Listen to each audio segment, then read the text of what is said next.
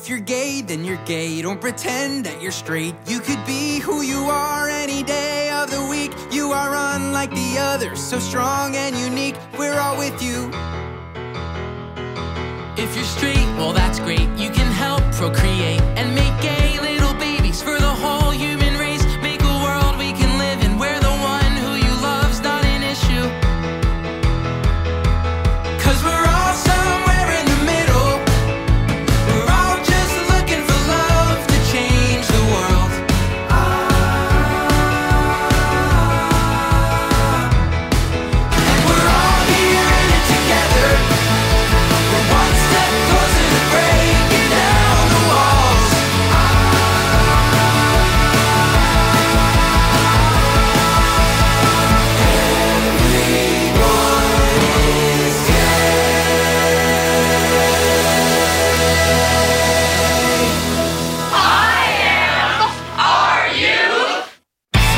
Thanks for tuning in and welcome to the September 29th edition of I Am Are You? The nation's longest running lesbian, gay, bisexual, and transgender radio news magazine. Out front and out loud since 1974, I'm Chris Ann Eastwood. I'm Wenzel Jones. And I'm Steve Pride. Tonight is the conclusion of my talk with Steven Petrow about his complete book of gay and lesbian manners. and tonight we're going to do something new and circle the jerks around current topics that are hashtag queering. And I'll take you to the multiplex for the documentary Born to Fly. And we'll talk live in studio with Eddie Shapiro, producer of this weekend's 17th annual Gay Days at Disneyland. Ooh, but first, the national and international news from This Way Out. I'm Wenzel Jones. And I'm Sarah Sweeney. With News Wrap, a summary of some of the news in or affecting LGBT communities around the world for the week ending September 27th, 2014.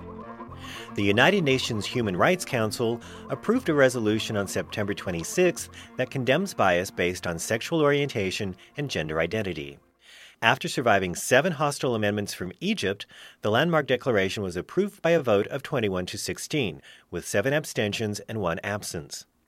It asks the High Commissioner for Human Rights to update a 2012 study on LGBT based violence and discrimination, and also expresses serious concerns about acts of violence and discrimination in all regions of the world committed against LGBT people. Chile, one of the resolution's co sponsors, argued that it does not seek to create new rights. There are some whose rights are more violated and need more protection. Chile was joined by Brazil, Colombia, Uruguay, and 42 other co sponsors that included the UK and the US. Noteworthy nations also voting for the resolution included Cuba, the Czech Republic, Romania, and the Republic of Korea. Led by Egypt, the opposition included Algeria, Ethiopia, Indonesia, Kenya, Kuwait, Saudi Arabia, and the Russian Federation. China and India were among the seven abstentions. In a media statement celebrating the vote, Jessica Stern of the International Gay and Lesbian Human Rights Commission said that the UN Council had taken a fundamental step forward by reaffirming one of the United Nations key principles that everyone is equal in dignity and rights. Clearly wanting to avoid the controversy that accompanied the Winter Olympics in Sochi earlier this year because of Russia's anti gay laws, the International Olympic Committee has adopted a clause to its contract with all future host cities that affirms LGBT rights.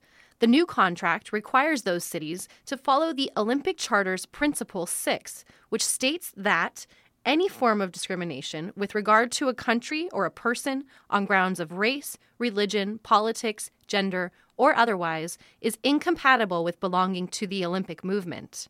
While sports bodies in some parts of the world are actively fighting homophobia, increasing pressure to follow suit is building on FIFA, the international governing body of the World Cup. The host countries for the next two global competitions are Russia in 2018 and Qatar in 2022. Russia's anti LGBT policies are well known, but Qatar harshly punishes private, consensual, adult same gender sexual relationships as violations of Islamic law or Sharia, the constitutionally mandated source of Qatari legislation. Russia's constitutional court has upheld that nation's infamous so called no promo homo law.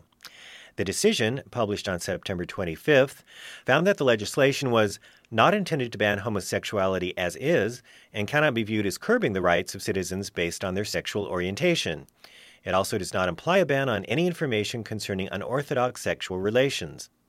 But the measure specifically outlaws propaganda of non traditional sexual relations among minors, and since minors are likely to be present in most public settings or online, the law virtually bans any expression of support for the rights of LGBT people, including local pride events. Fines for providing information about homosexuality to people under the age of 18 range from 4,000 rubles for individuals to a million rubles for organizations or businesses. A trio of Russian activists, led by attorney Nikolai Alexeyev, had challenged the law. Alexeyev said he would add this case to other appeals involving Russian violations of LGBT rights that he's filed with the European Court of Human Rights. South Africa's first welcoming mosque, where men and women of diverse races and sexual orientations worshiped together, was closed this week just a few days after it opened.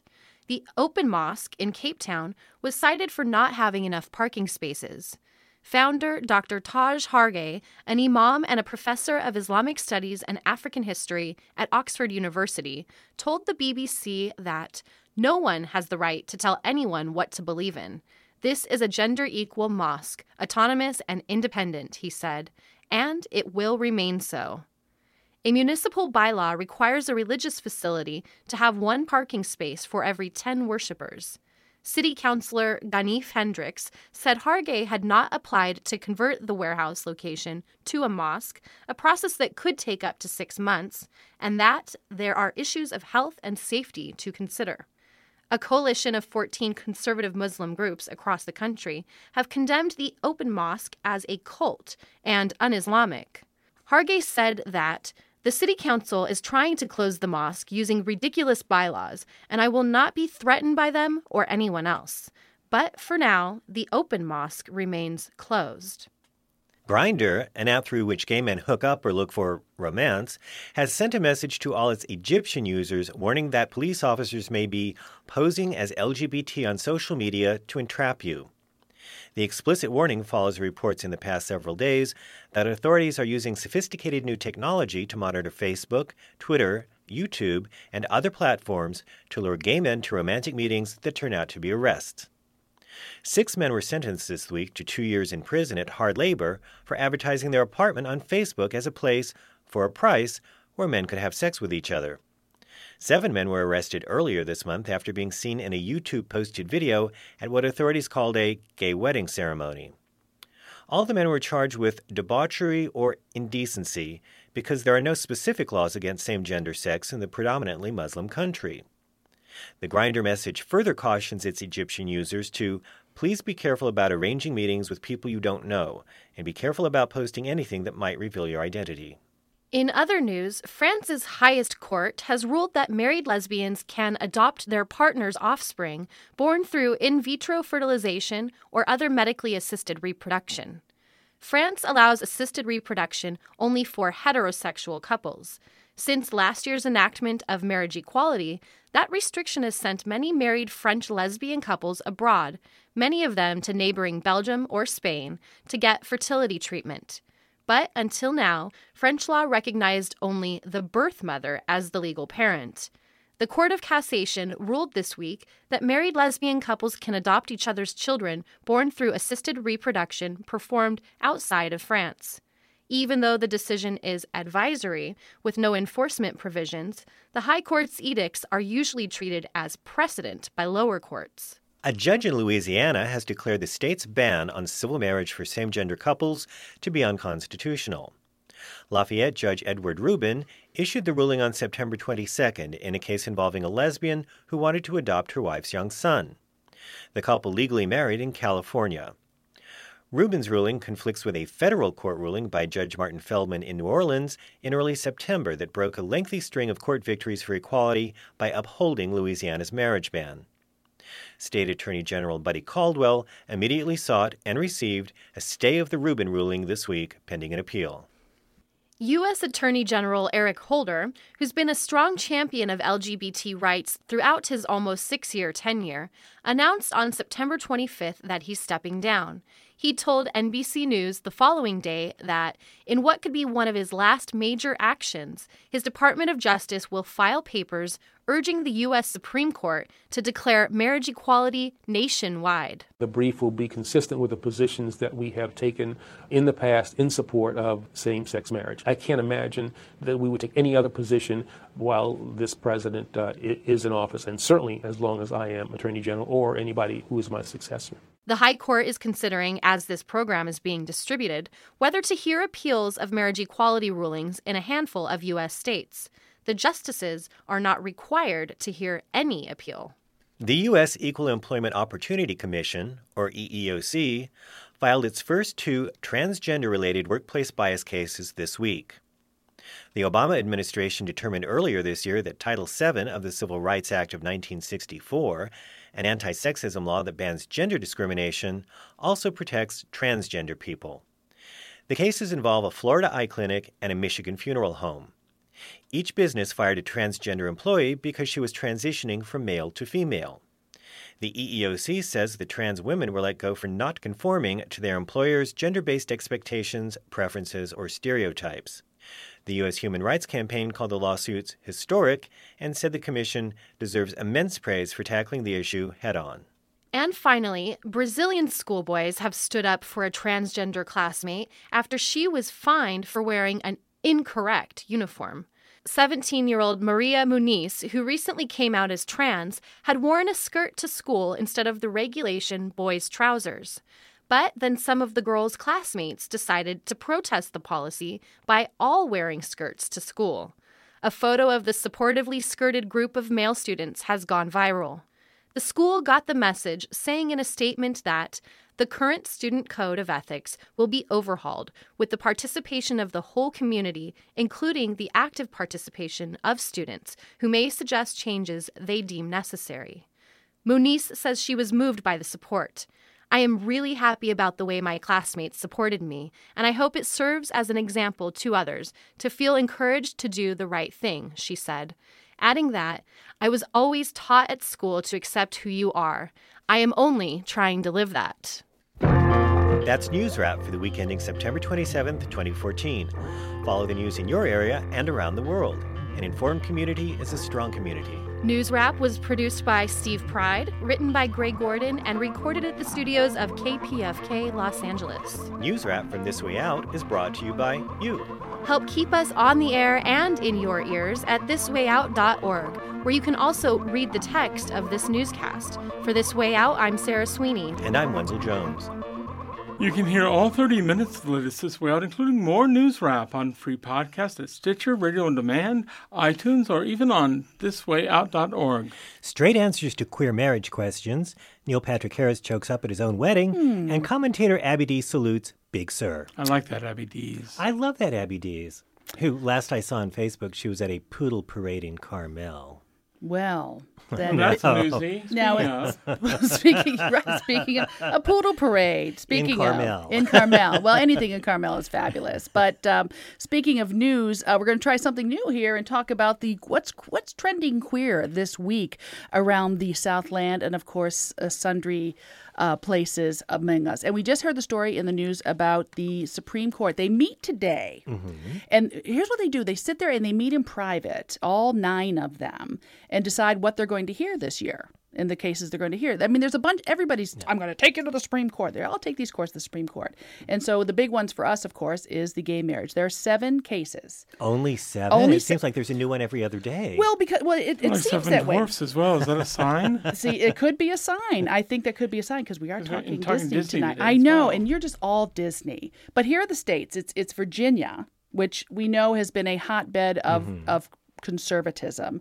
Utah, which that was just the cherry on top when they went. I know. And they're really, you know, I just read a poll today in the Salt Lake City Tribune that it's working its way towards our favor. So even oh. Utahns themselves are there. Oklahoma, mm-hmm. which, of course, I'm sorry, if your state is a musical, you yeah. have to have gay marriage. You do. There's no. It's even on the license plate. Oklahoma's okay. Thank you. I know. Thank you very much. Moving on.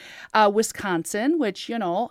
Cheese. Beer. beer. Brats. Packers. Not, yeah. Not, not sounding so gay. Indiana, which, you know, another musical Music Man, which was in Iowa, but That it's was the- Iowa. but they sang the song Gary, Indiana. That's true, they Gary." did. So See? automatically gay. Good point. Absolutely, and they have, you know, I mean, their football team is the Colts, prancy little horses, Yeah. Colts. I mean, that My just seems gay. So that's going to be the big thing. They decide they will let us know on October 6th, which is a week from today. Mm-hmm. So when we're back on the air, we will say, "Yay, they're going to hear these cases." But the but the but the crux is, you know, all the all the cases have come through the various courts and just saying, you know, that the constitutional bans Yep. on same-sex marriage are unconstitutional. But now it seems every time we mention any of the Supreme Court stories in the news that we just heard, Yes. they always get tagged with, but they're not under any, any obligation to hear any of these cases. They can't. They actually can hear none of them. They can. They can decide we don't want to hear them anymore. They can say they want to remand them back to the state courts. They want to remand them back to, to different courts. I mean, they can say no. I mean, they've already had two the two big cases this year already, which we won. Yay! Right. Um, but yes, they can not. They can just say enough already.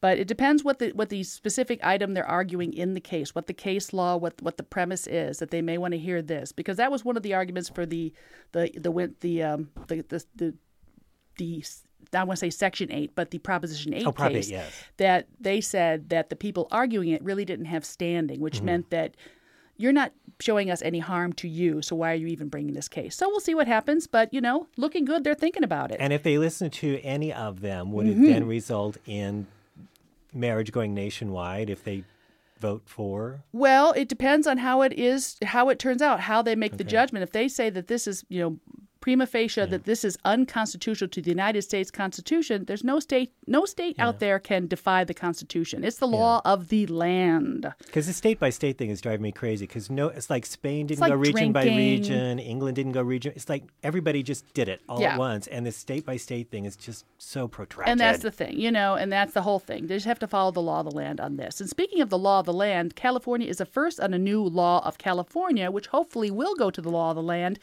Uh, Governor Jerry Brown signed today that it is now, you can no longer use the gay panic or trans panic defense in criminal cases. Yay, California! But frankly, I I didn't realize that that wasn't the law yet anywhere else. Thank God I'm here for you, Wenzel. I know. I sort of thought that became the law a while ago because it, it should be. It should be, but it, it actually. I it's not. I mean, there are still, you know, there's some archaic laws in the books, but uh, there are people who who have used that as a defense for committing heinous violence on uh, trans folks, and on perceived trans, Right. perceived gay folks. Yeah. And the whole panic defense is just that I thought they were gay and they were coming after me, and Sure. I'm not gay, and Sure. that's all it took. And to if you get- have a jury of people who maybe have some homophobia among them, they'll Mm-hmm. say, well, sure, if you come after me, I'm going to punch you. So he was right to do that. Mm-hmm. A significant case was uh, here in the Southland in 2011, the Brandon McInerney, uh, the, the eighth grader who killed his classmate Larry King, his Oh, primary right. defense was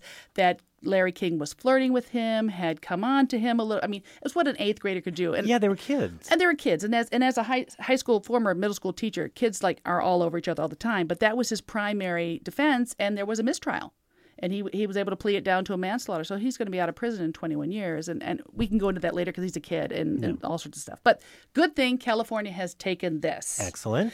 Another great thing, interesting thing that's happened this week. You're all familiar with the Philadelphia bashing case. Yes. Of course. Yes, a, a, a- a gay couple are walking in Center City. You know, it's the weekend. People are drinking, having fun, and a large group of folks came upon them. And next thing you know, punches, words, and these two men were really, really beaten up badly. There has been an arrest. Thanks to a great cameras and a Twitter campaign to find out who these people were, two men and a female.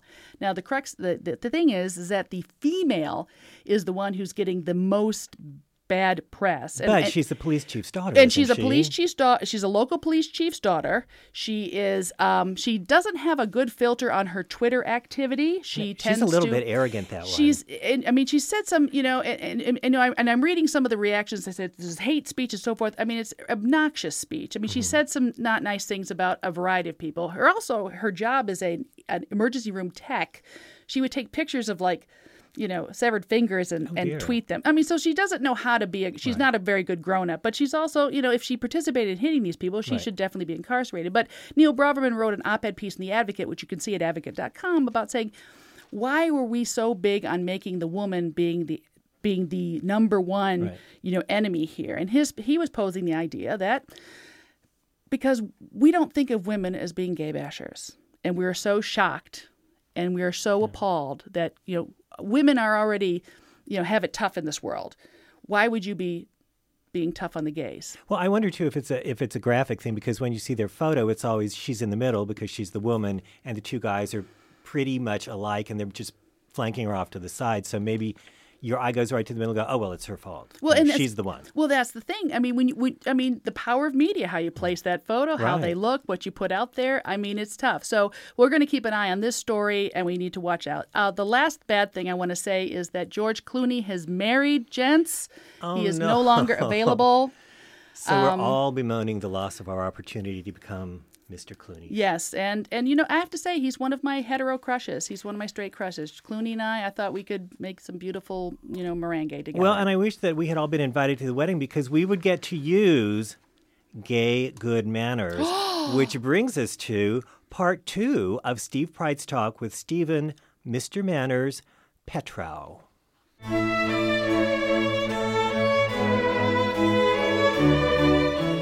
Someone once said that the test of good manners is to be patient with the bad ones.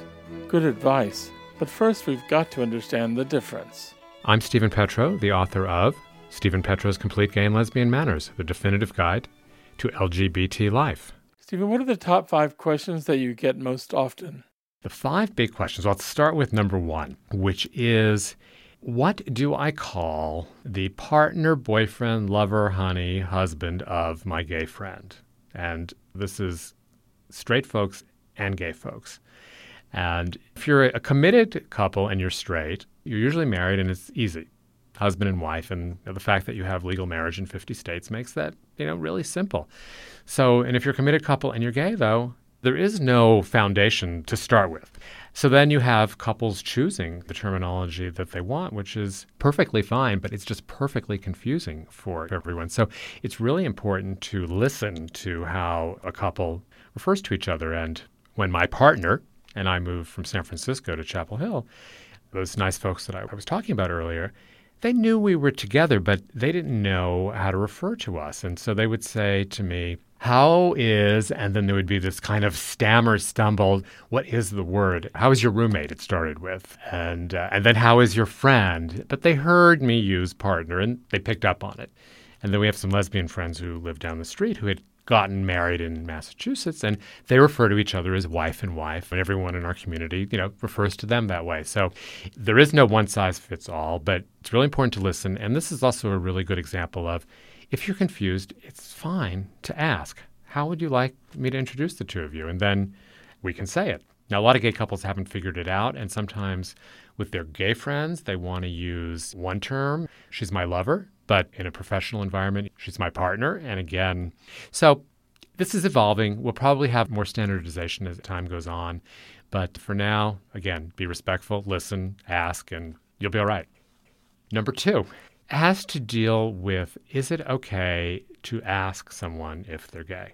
And again, this is asked by well meaning straight people who want to help, who want to help someone come out. I remember I was in Phoenix and this woman asked the question and she said, He's my best friend. I've known him for 15 years and he just won't admit that he's gay. And I said, Well, 15 years and he's your best friend. There's got to be some reason that he's not saying something. Either you're wrong, he's not gay, or he's not comfortable with you. And maybe you didn't notice, but you said, admit that he's gay. And admit is kind of a harsh word. You admit that you did a crime. You don't admit to a sexual orientation, you acknowledge it. So I wonder if you're also not sending some vibes off that he's picking up on that maybe you're not as gay groovy as you think. So in general, don't ask. Allow the person to come out when he or she is ready to. Number three on the list has to deal with transgender people and the confusion there around pronouns and gender identity. And again, straight and gay, and even in the gay community too, there's a lot of tripping up about pronouns and what hormones is he or she taking or what surgery is involved. And you know, that's nobody's business and it has nothing to do with the answer to this. It's how you present.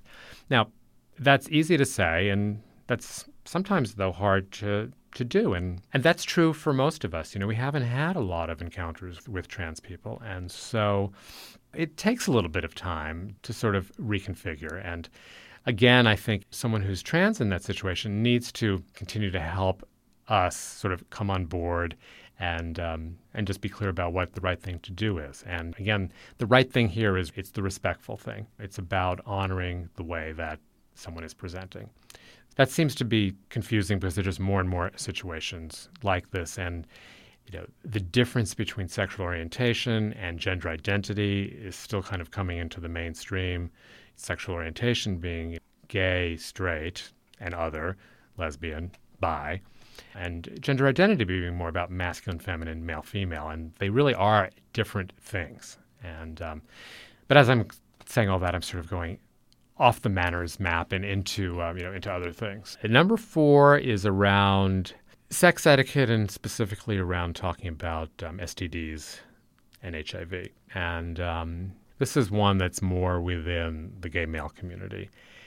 I think one of the ways that this book pushes to new ground is that there's a whole chapter here on sex etiquette. And going back to what manners is, it's about our interactions, our social relations. And obviously, meeting up, hooking up, that's about interaction, social relations. So it's very purposeful in including that in this book. And the subtitle is you know, In the Bedroom and in the Back Room because sex happens in all kinds of places.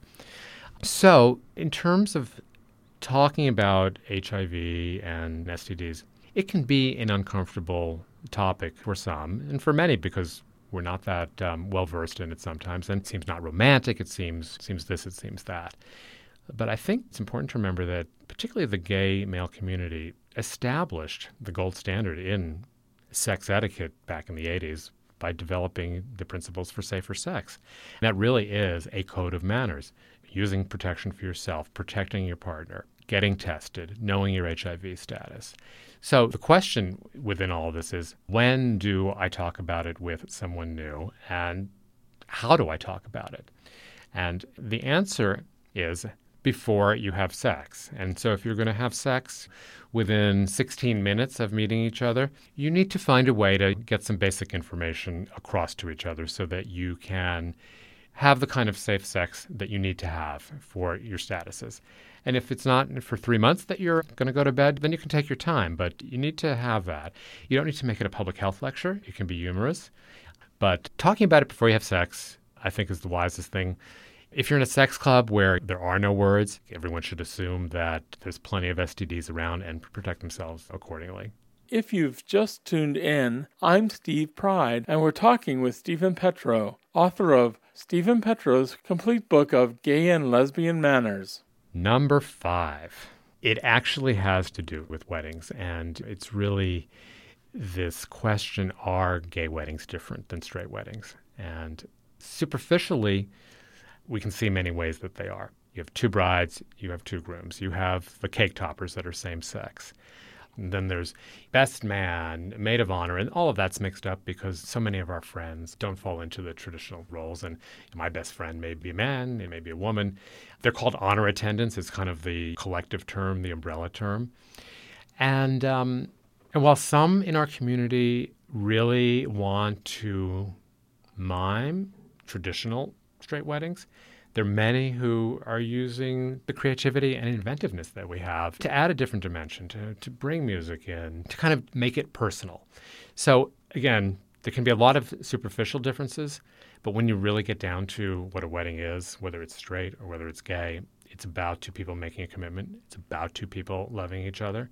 And that's the heart of what happens in these ceremonies. And that way, these ceremonies are, are very much the same.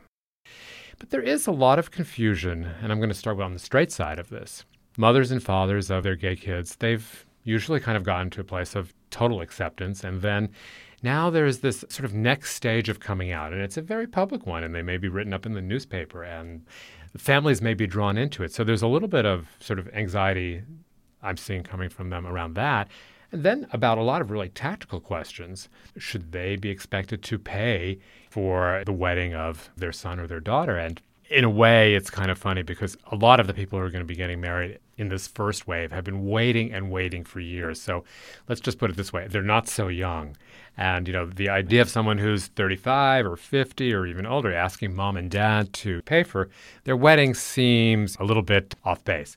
So primarily uh, responsibility that that we'll be undertaking, and I think we're also learning there's a lot of sticker shock with the wedding. You know, the average cost is about $25,000. And so, you know, we've got this great new right.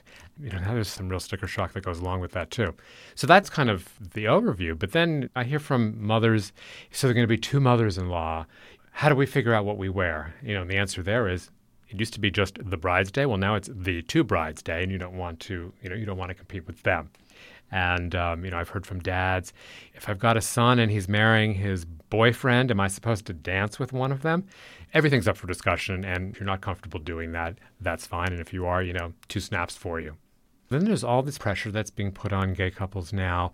Very well meaning. It comes from our gay friends and from our straight friends. When are you guys, when are you girls getting married? And it's as though we fought hard for the right to marry, the freedom to marry, but not the requirement to marry. And there are all kinds of reasons why particular couples will choose not to marry. Some of them financial, some of them have to do with the tax code. Some of them have to do with their own notions of what marriage is and that it's a heterosexual institution that they don't want to partake of themselves, even though we believe everyone should have that choice. But there's a lot of pressure on couples right now about that. Is there a common thread in your book that can guide us through all situations? The premise for most manners books is make people comfortable. And that seems like a good enough premise, except when you get into difficult situations like someone heckling you, someone saying something anti gay, where you need to speak up, and sometimes you need to make someone uncomfortable to do the right thing. So the underlying premise here is about respect and about civility.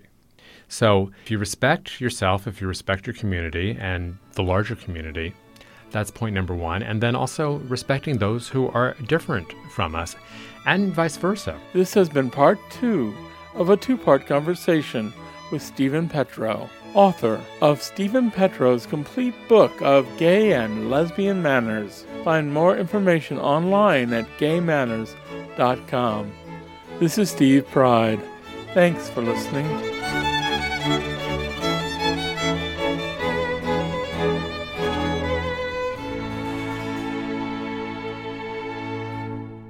Why is it that classical music means that you're better mannered than like country music? I don't know. That makes no sense to me either. Because That actually wasn't classical music. That was a theme from Friends. really. that was That- so not. my It pinkies was. are up. I hear, cla- but I hear classical It was music. I feel in the classical smarter. style. I'm It's one of my sitting favorite up. pieces. I know. I'm just. Well, there's something about it. It's being played ironically. Mm, moving along. After the break, I'll talk with the folks behind Born to Fly, Elizabeth Streb versus Gravity. And we'll be joined live in studio by Eddie Shapiro, the producer of the upcoming Gay Days at Disneyland. I lost my place. I, I don't know if I. Maybe you can tell us what oh, time there- it is. You know what time it is? It's time for Who Said That on this episode of the Rainbow Minute.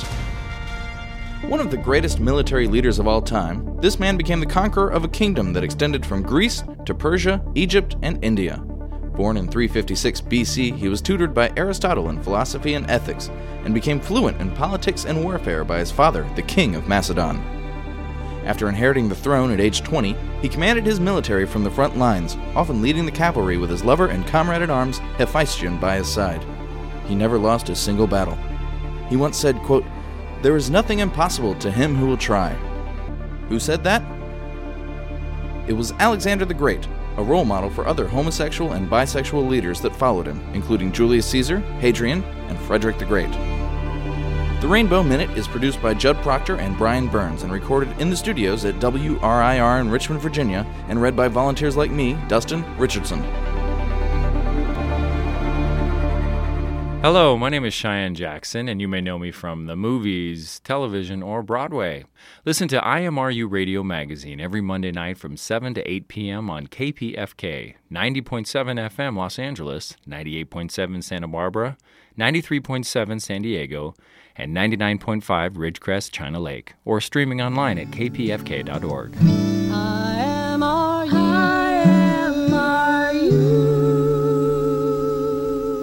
Back. You're listening to IMRU Radio. I'm Steve Pride. I'm Chris Ann Eastwood. And I'm Wenzel Jones. You know, Friday, I had the honor of interviewing two just totally remarkable women.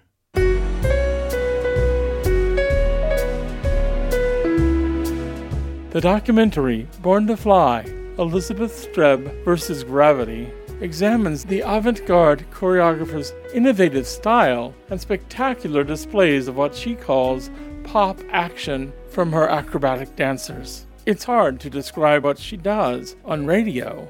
Some call it contact sport, carnival sideshow, or even high risk daredevilry, but no one ever calls it boring.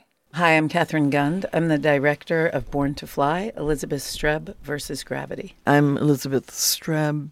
My dance company is named Streb Extreme Action, based in Williamsburg, Brooklyn, at SLAM, Streb Lab for Action Mechanics. What is extreme action? Extreme action is the invention of human moves intersected with hardware devices, action gizmos, we sometimes call them, and to show extreme action to the public in a, such a way that it stops the heart, surprises the brain, scares the human into a place where it isn't confusing or unrecognizable, but it is something that, though they haven't done those moves, they feel that they have inhabited those places and spaces, even if it is emotional or psychological, before witnessing Streb.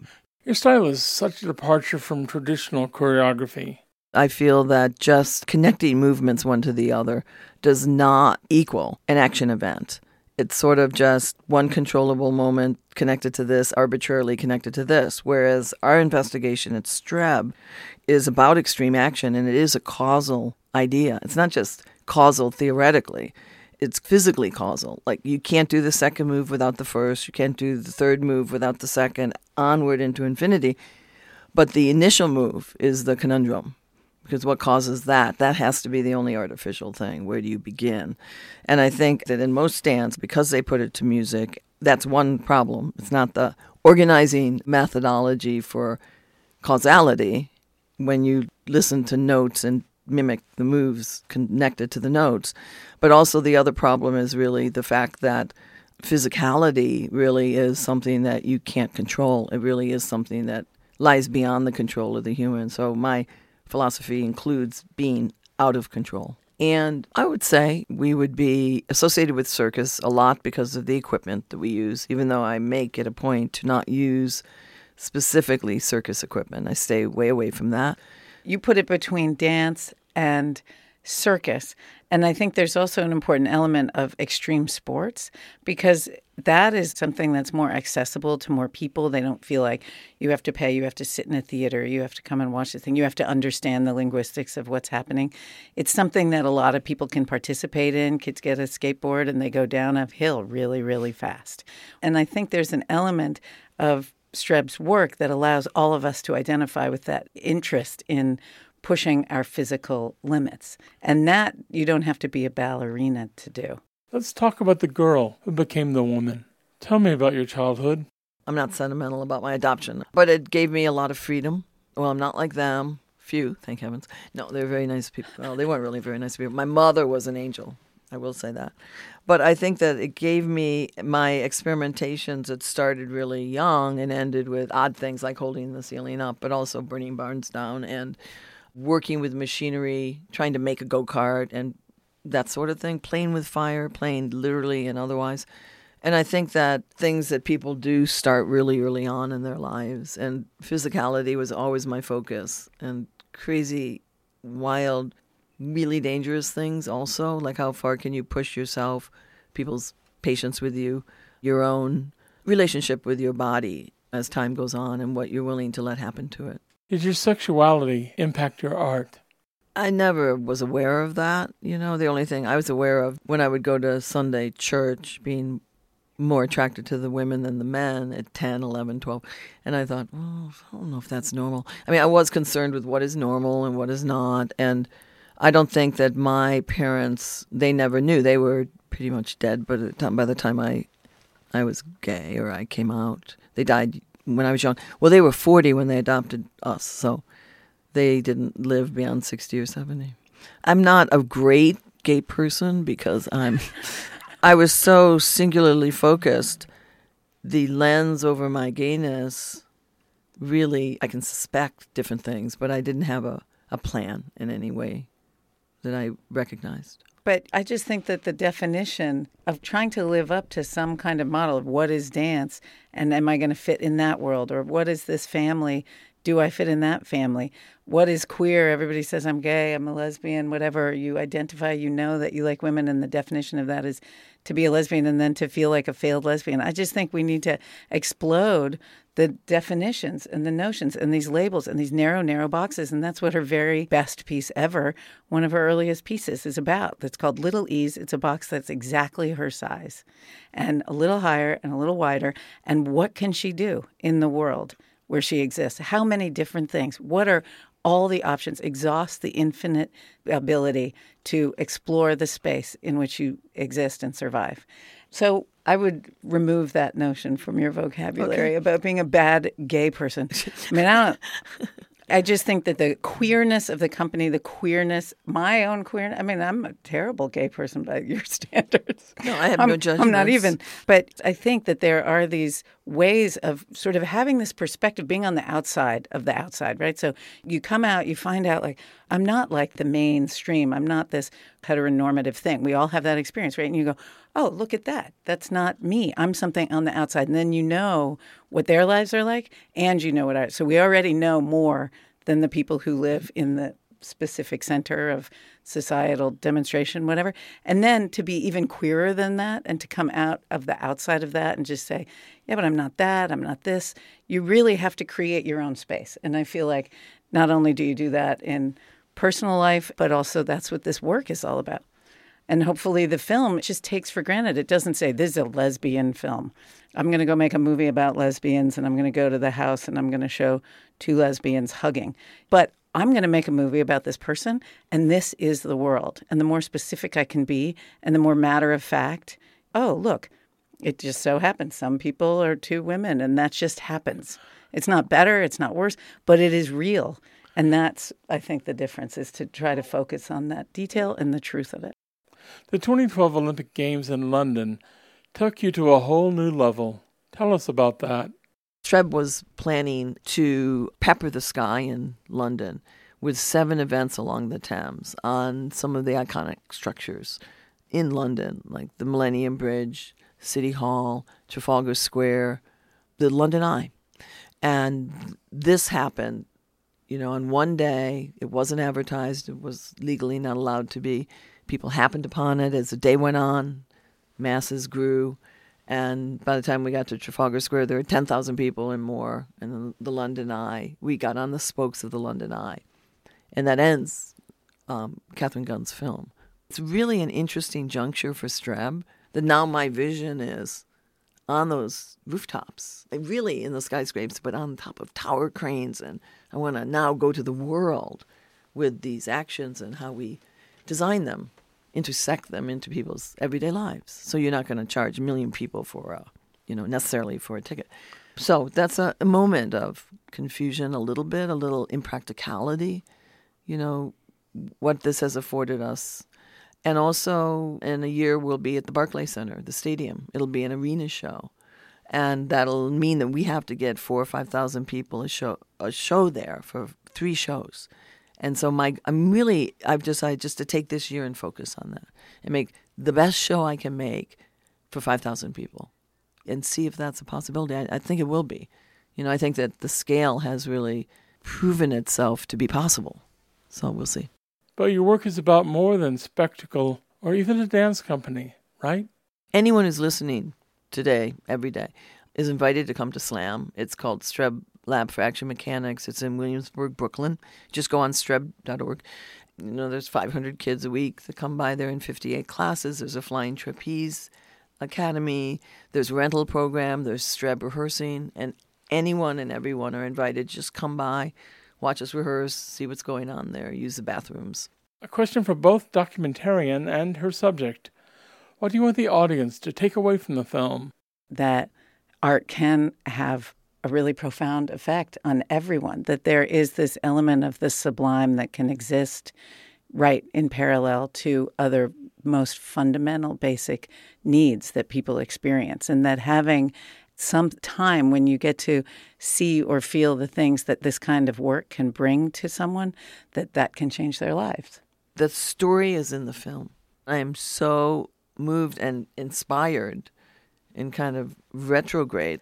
If I went back and made all of my decisions in reverse, this is a representation of what I hoped it would be. And that's what's so inspiring for me. It's so complete. My job is to keep your attention like a perfect, great page turner novel. So I want you never to look away from that stage because you're just not going to believe the next second. You're just not going to believe it.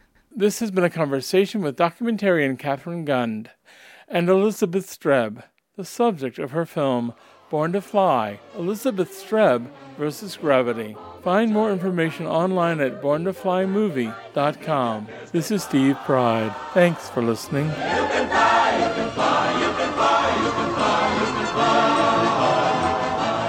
In Los Angeles, Born to Fly is playing right now at the Laemmle NoHo 7, just down the road from KPFK.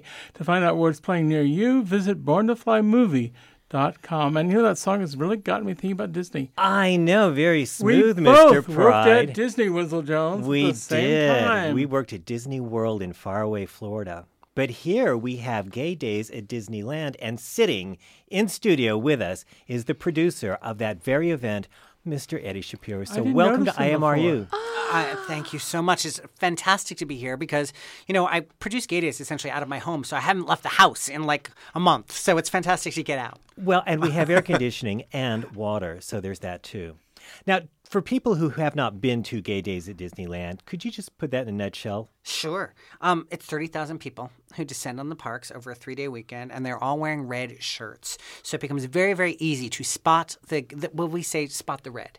Um, and it's, it's really interesting. You know, when you go to Disneyland any other time of the year, you walk around and people tend to stick with the traveling party they came with. You know, you stick with your family or your friends, or whatever. But on gay days, it's sort of everybody's paying attention to everybody, and it feels like a very big community event, big party. Um, it's a whole different feel. And the cast members who work there say they, they put in to work on gay days because it's so much fun. But now this is not an official Disney event, so you're in the park with regular park goers, Yes, right? absolutely. So now, do you count on the children being particularly sophisticated, or does everybody are they on their best behavior? Or I mean, how does mixing? Which children do you mean?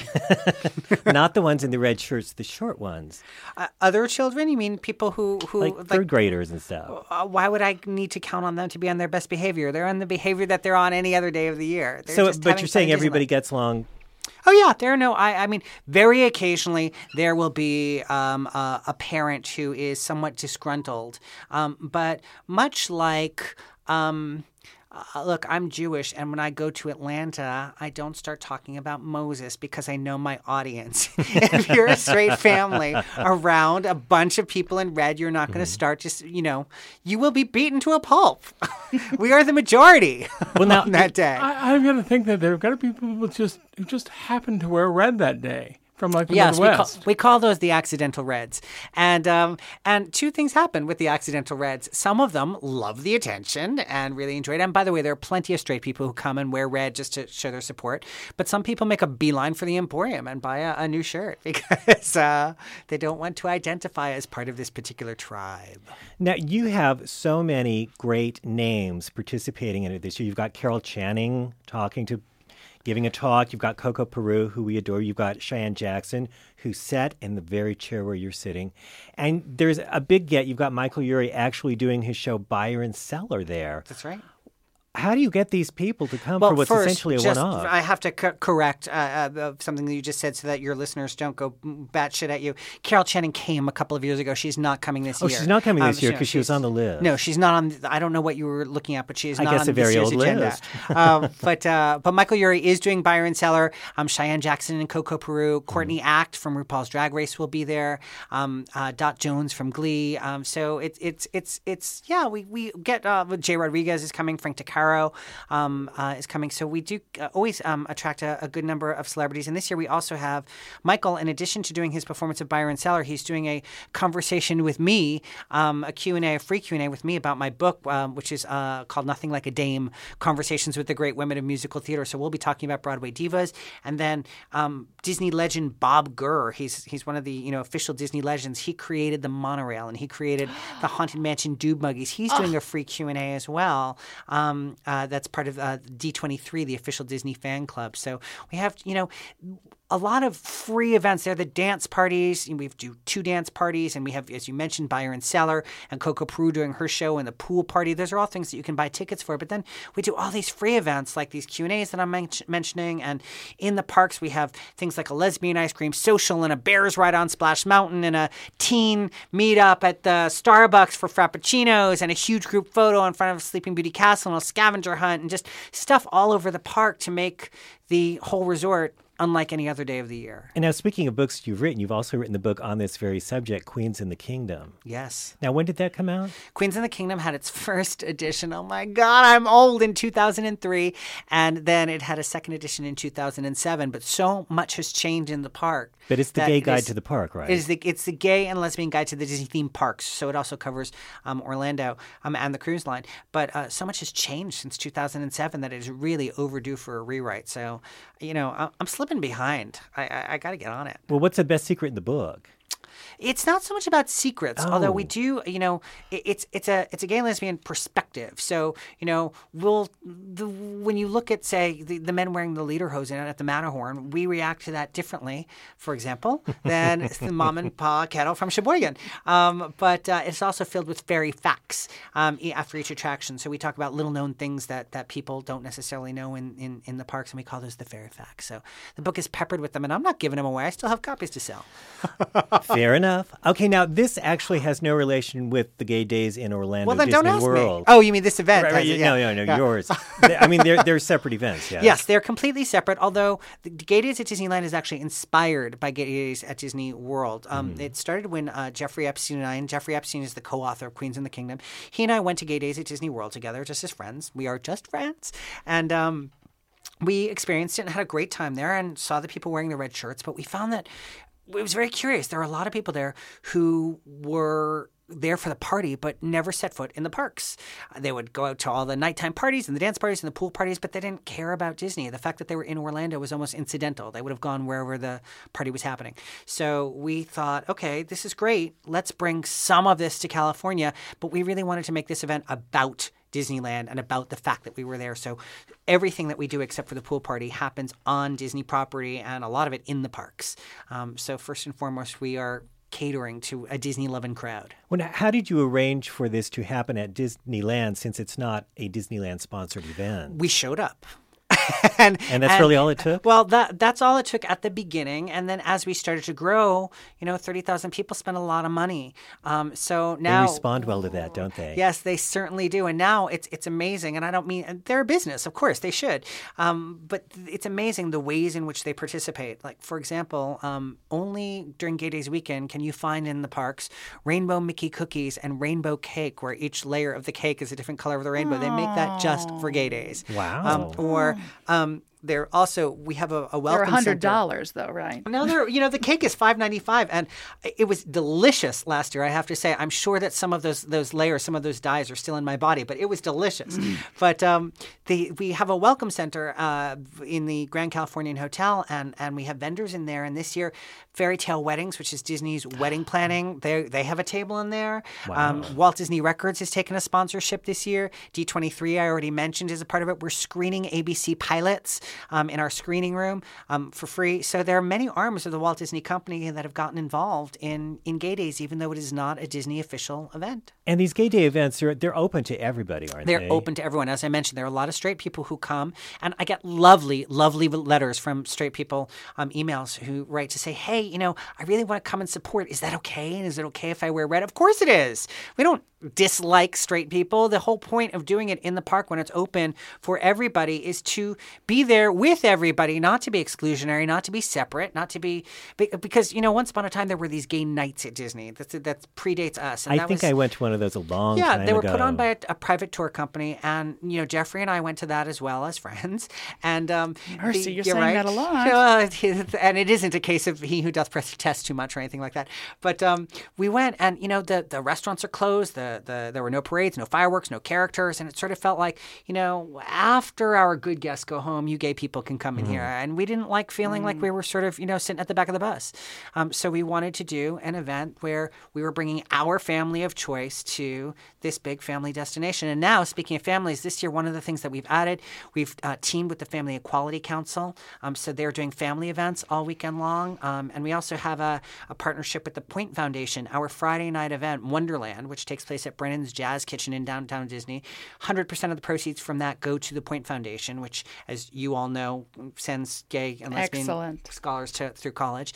Um, so um, elements like that. I mean, the event is so big that we we have the ability to sort of do that kind of stuff. And by the way, as I'm babbling on about it, there's all this information. You can hear what I'm saying and more at gaydaysanaheim.com. Um, so there's a full website with a full schedule of events. There's a Facebook page, Gay Days Anaheim. There's a Twitter feed, Gay Days Anaheim. You can keep up with all of it. And there's a huge charitable aspect in addition to the one that you just mentioned. I mean, what other, what other aspects? Well, yeah. So as I, so the Point Foundation, um, that that that whole party going to them is a big one, and the Family Equality Council stuff.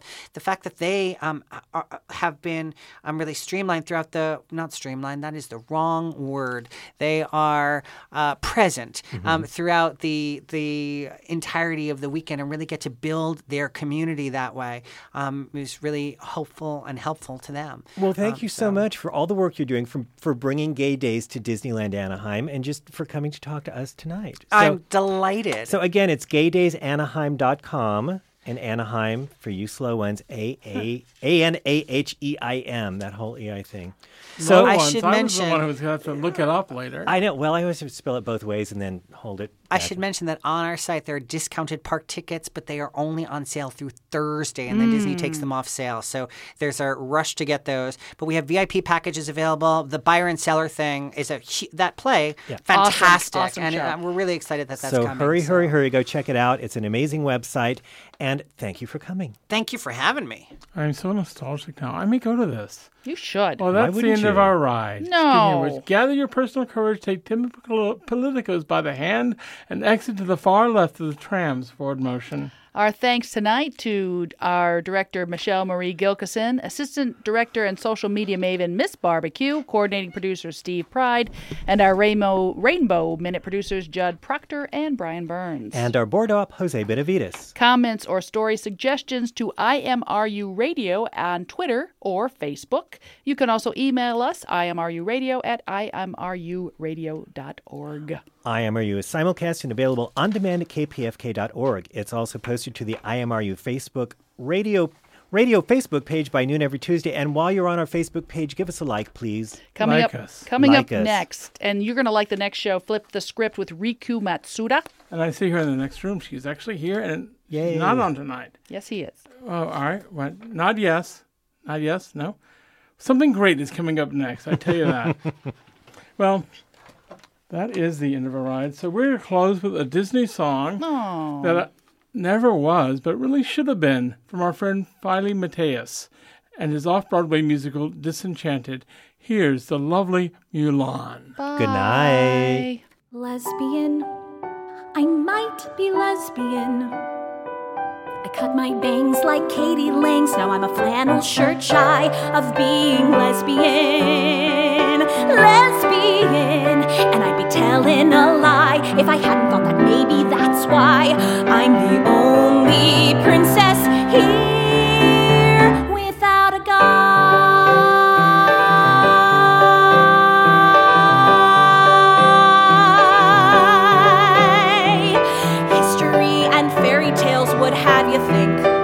there's only one way for a princess to get by. Be super cute, eat poison fruit, fall comatose. Till some man on a white horse happens to happen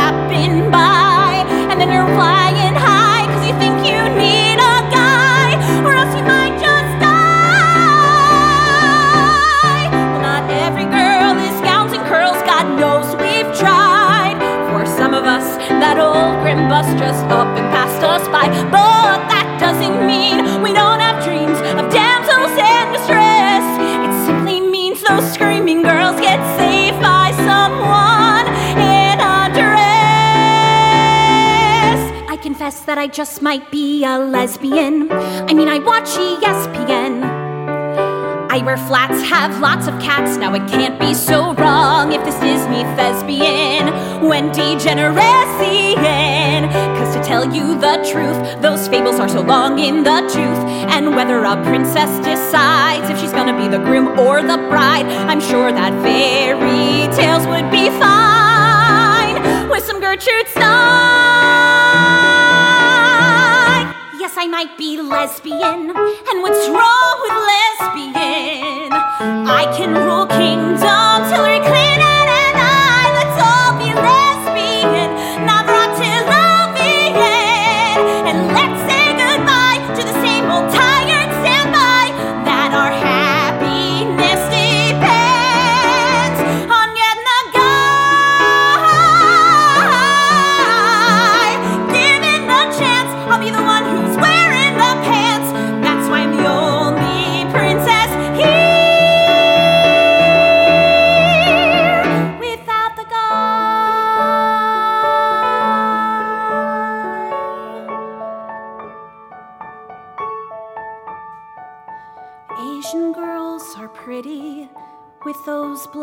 in their hair. So beautiful and dutiful. Done that. Been there.